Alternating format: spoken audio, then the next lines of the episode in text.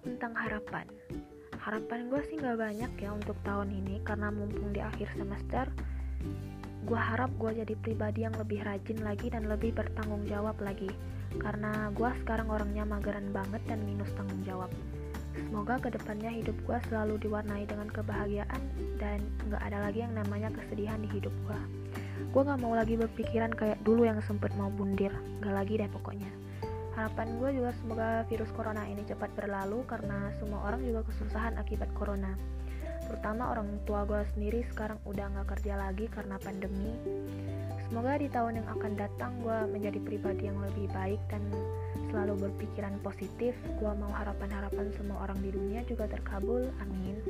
Semoga ke depannya dunia masih baik-baik aja dan semoga di semester ketiga gue menjadi pribadi yang lebih rajin lagi dan serius dalam kuliah dan semoga setelah lulus kuliah eh bukan lulus dan semoga pas skripsi nanti gue bisa ngerjain dan bisa selesaiin 4 tahun pas dan gak lebih. Dan semoga gue gak pernah ngulang lagi mata kuliah ataupun gak lolos ataupun nilai gue jelek. Semoga abis kuliah gue bisa dapat kerjaan yang gajinya uh semoga hidup gue lebih bahagia. Itu sih harapan gue